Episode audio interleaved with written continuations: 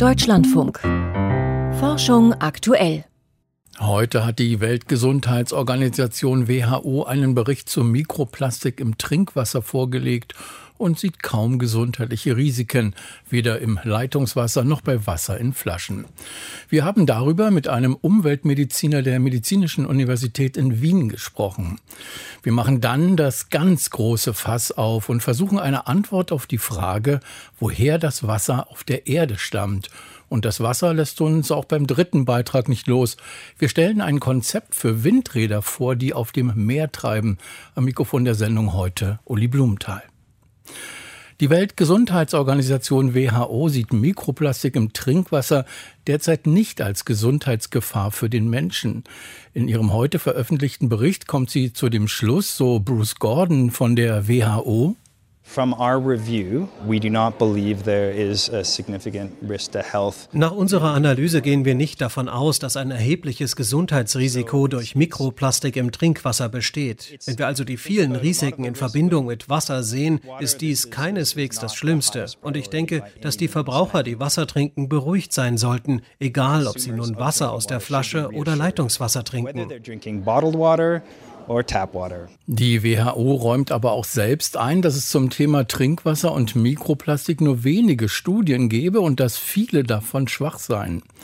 Wie zuverlässig und belastbar also ist das Ergebnis des WHO-Berichtes? Das habe ich heute Mittag Dr. Hans Moshammer gefragt.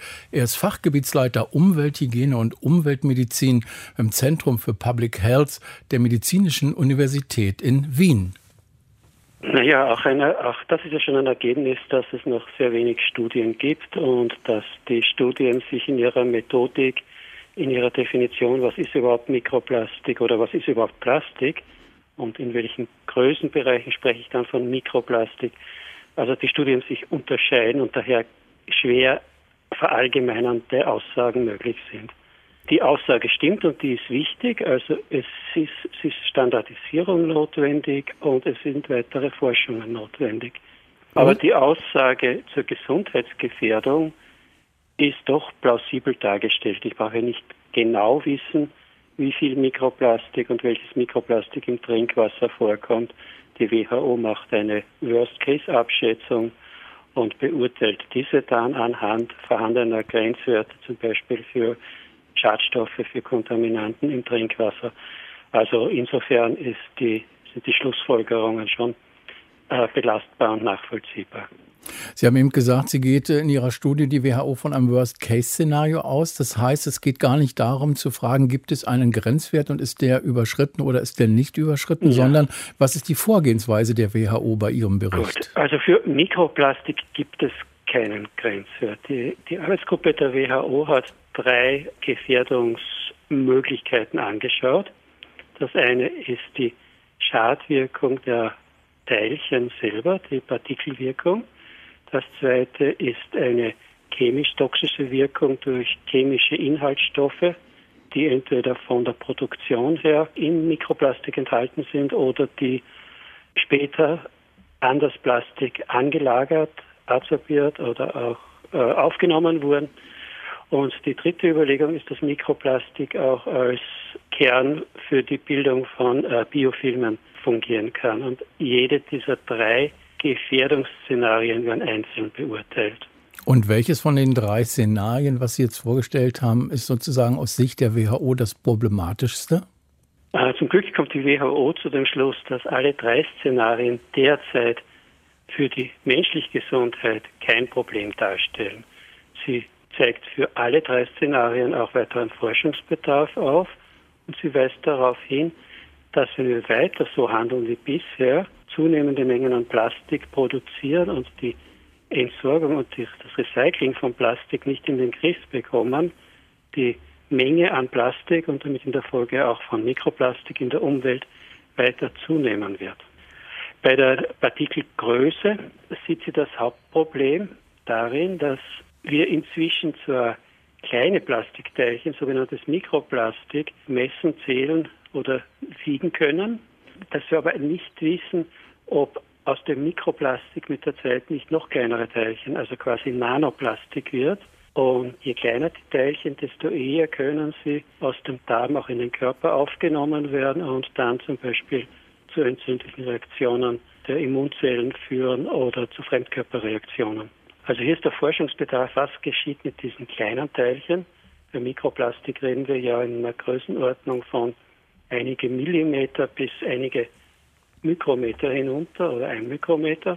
Was passiert mit diesen Teilchen? Können sie noch kleiner werden? Durch mechanische Beanspruchung, durch chemische Einflüsse, auch durch mikrobiellen Abbau und dergleichen.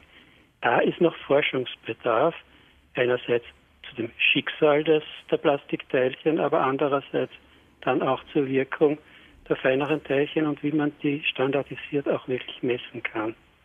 Der WHO-Bericht kommt aber auch zu der Aussage oder macht die Aussage, dass Mikroplastik über die Größe von 150 Mikrometern, also 0,15 Millimeter, dass diese Teilchengröße wahrscheinlich nicht vom menschlichen Körper aufgenommen wird. Also das, worüber wir jetzt häufig sprechen, wenn wir Mikroplastik meinen, ist für den Menschen und für den menschlichen Körper eigentlich gesundheitsgefährdend nicht relevant. Das trifft für den gesunden Menschen zu. Es wurde untersucht an gesunder Schleimhaut, also Darmschleimhaut, an der gesunden Haut, auch an gesunder Atemwegsschleimhaut untersucht. Hier werden so große Partikel nicht aufgenommen. Wie das bei Krankheiten ist, denken Sie an eine chronische Darmerkrankung wie Colitis ulcerosa oder Morbus Crohn. Ob hier die Gefahr besteht, dass dann auch größere Partikel in den Körper aufgenommen werden, da ist noch Forschungsbedarf. Aber bei 150 Mikrometer und darüber sind wir ziemlich sicher auf der sicheren Seite. Es geht jetzt um die Aufnahme der Partikel aus dem Darm in den Körper. Wir wissen eigentlich nicht, was die Partikel im Darm machen. Da gibt es einige wenige Tierversuche, die zeigen, dass die Partikel im Darm auch die Darmflora beeinflussen. Und wir wissen noch viel zu wenig, wozu wir die Darmflora überhaupt brauchen, beziehungsweise welche Funktionen die Bakterien im Darm sonst noch alles machen und wie sich eine Veränderung der Darmflora auf uns auswirkt. Sie sprechen häufig davon, es ist Forschungsbedarf notwendig. Ja. Nun hat die WHO 50 Studien erfasst und hat sie sozusagen verglichen, sagt aber auch, dass diese Studien häufig nicht reproduzierbar und vor allem auch nicht vergleichbar sind. Also wo ist Forschungsbedarf, wo muss die Wissenschaft ansetzen? Es ist einmal wichtig, auch die Messmethoden zu standardisieren, damit einzelne Studien überhaupt vergleichbar werden. Ich hänge natürlich auch davon ab, in welchem Medium ich Mikroplastik suche. Je reiner das Medium ist, also wenn ich in Trinkwasser suche, desto feiner kann ich die Maschenweite meines Siebes oder meines Filters gestalten. In einem verschmutzten Abwasser ist mein Filter sofort verstopft und dann, oder es ist so überladen, dass ich das Mikroplastik gar nicht mehr sehe. Also auch nach der Matrix, in der ich suche, muss natürlich meine Untersuchungsmethode angepasst sein. Aber trotzdem wäre es gut, hier zu standardisieren, damit man die Studien überhaupt vergleichen kann. Mikroplastik im Trinkwasser. WHO-Studie sieht Mikroplastik im Trinkwasser derzeit nicht als Gesundheitsgefahr für den Menschen. Wir haben darüber mit Dr. Hans Moshammer gesprochen, Fachgebietsleiter Umwelthygiene und Umweltmedizin, Medizinische Universität in Wien. Forschung aktuell. Folgen Sie uns auf Twitter unter DLF Forschung.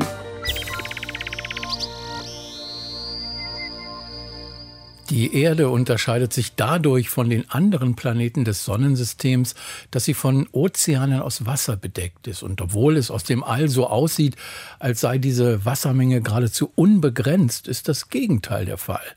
Am Volumen der ganzen Erde hat das Wasser gerade einen Anteil von 0,1%. Geochemiker der Universität in Tübingen wollen jetzt sehr genau festgestellt haben, woher dieses Wasser stammt. Karl Obern hat die Forscher getroffen. Vor 4,5 Milliarden Jahren entstand aus einer Wolke aus Gas und Staub die Erde. Erste verklumpte Brocken stießen immer wieder zusammen und wuchsen mit der Zeit. Nach wenigen Millionen Jahren schon war der feste Körper der Erde ausgebildet.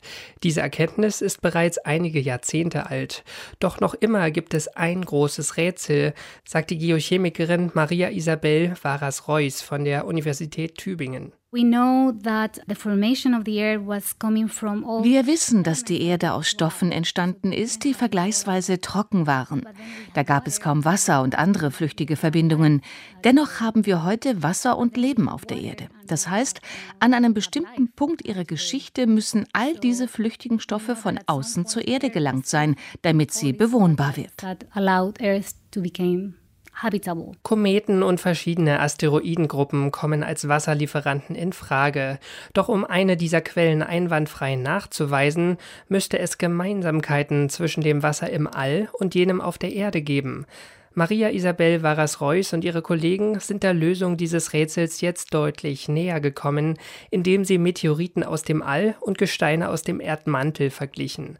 Allerdings nicht hinsichtlich des Wassers, sondern eines anderen flüchtigen Stoffes. Denn beide Gesteine enthalten ein Element, das Aufschluss über die Zeit der Erdentstehung geben kann, das bislang aber in niedrigen Konzentrationen nur schwer nachzuweisen war. Selen ist ein eisenliebendes Element. Schon zu Beginn der Erdentstehung muss das gesamte Selen im Erdmantel noch tiefer in den Kern gewandert sein, denn er besteht hauptsächlich aus Eisen. Dadurch muss der gesamte Erdmantel an Selen verarmt sein. Trotzdem finden wir heute noch Selen im Mantel. Die einzige Erklärung dafür ist, dass das Selen mit den Meteoriten auf die Erde kam, als die Entstehung des Erdkerns schon vorüber war. Mit einem Plasma-Massenspektrometer gelang es den Forschern nun, das Verhältnis verschiedener stabiler Isotope des Selen zu bestimmen. Diese Selenisotope sind eine Art Fingerabdruck. Von wo sie auch immer auf die Erde und in den Mantel gelangt sind, der Fingerabdruck dürfte sich seither kaum verändert haben, denn Selen nimmt kaum an bekannten chemischen Reaktionen im Erdinneren teil. Nachdem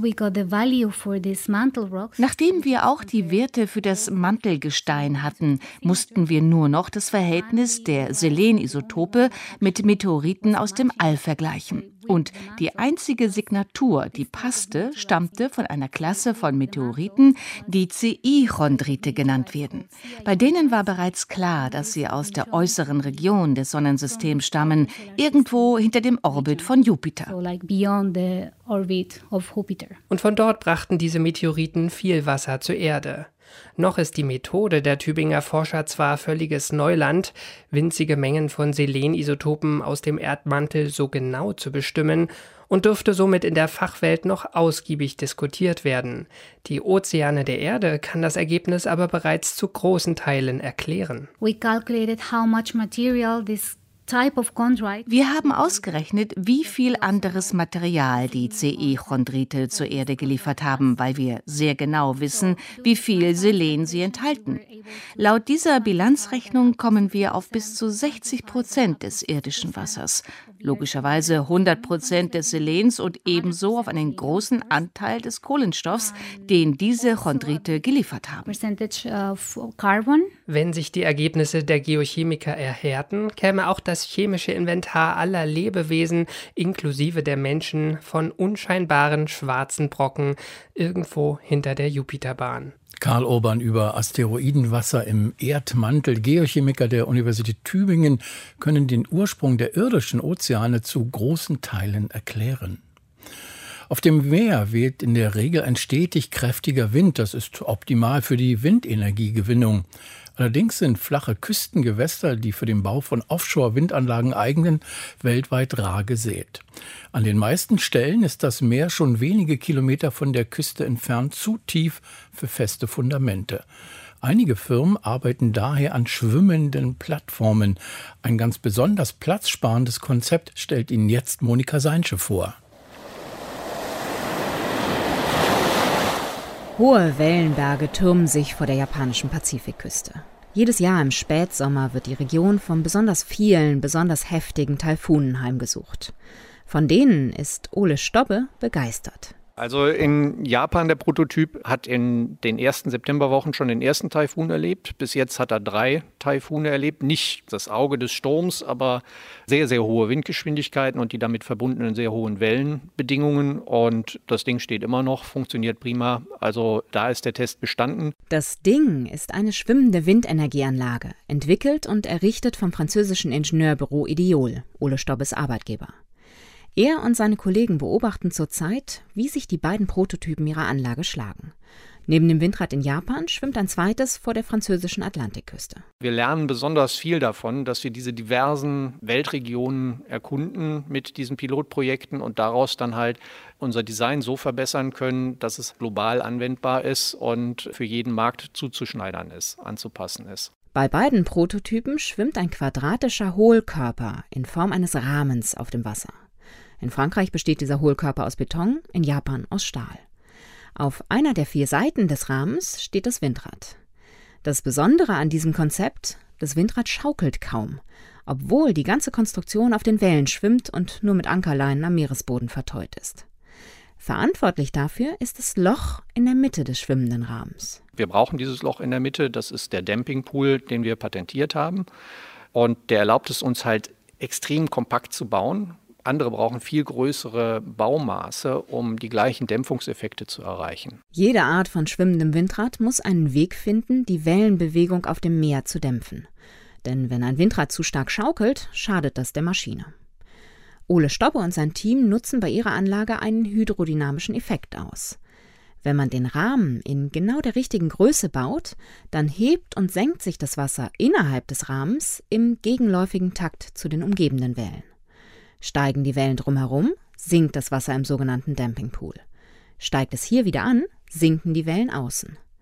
Dadurch entsteht ein extremer Dämpfungseffekt, der die Windenergieanlage relativ ruhig auf dem Meer schwimmen lässt.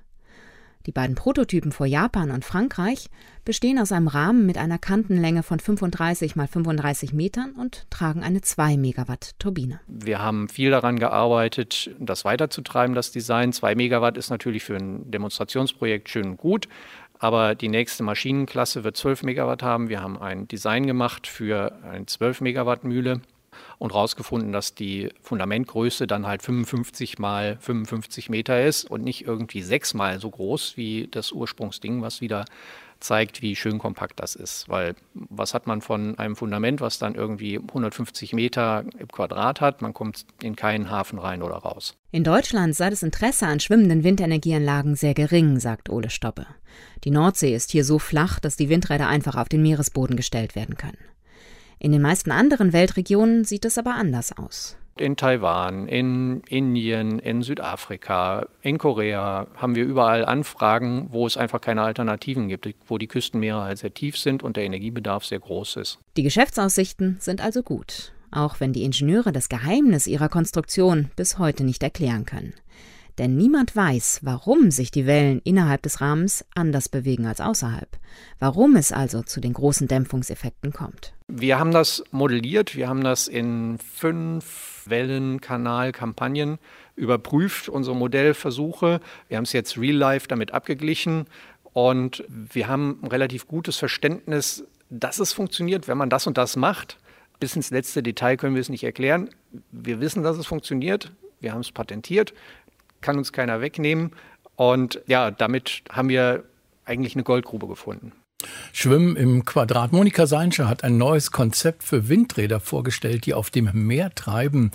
Im Studio ist jetzt meine Kollegin Magdalena Schmude und mit festem Boden unter den Füßen präsentieren wir Ihnen jetzt gemeinsam die Wissenschaftsmeldung des Tages. Forscher vergleichen die Gehirne von Menschen und Mäusen im Detail. Ziel der Studie ist es, besser zu verstehen, wie gut sich Ergebnisse aus der Hirnforschung an Mäusen auf den Menschen übertragen lassen. Neurobiologen aus den USA haben dafür alle Zelltypen in einem Teil des Schädellappens klassifiziert und verglichen.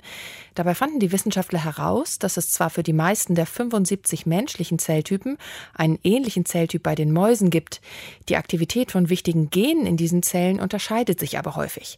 Zum Beispiel bei Neuronen, die durch den Botenstoff Serotonin angesprochen werden, der unter anderem bei der Entstehung von Depressionen eine Rolle spielt. Dieser Unterschied könnte erklären, warum Studien an Mäusen für die Erforschung von psychischen Erkrankungen häufig nicht den erhofften Erfolg für den Menschen hatten. Ihre Studie stellen die Wissenschaftler im Fachjournal Nature vor. Mehr Abgase können auch zu mehr Augenerkrankungen führen. Das geht aus einer Studie von Medizinern aus Taiwan hervor, die im British Medical Journal erschienen ist. Die Forscher wollten herausfinden, ob eine stärkere Luftverschmutzung Luftverschmutzung durch Stickoxide und Kohlenmonoxid einen Einfluss auf das Auftreten von Makuladegenerationen haben kann, einer Augenkrankheit, bei der mit dem Alter die Sehschärfe nachlässt.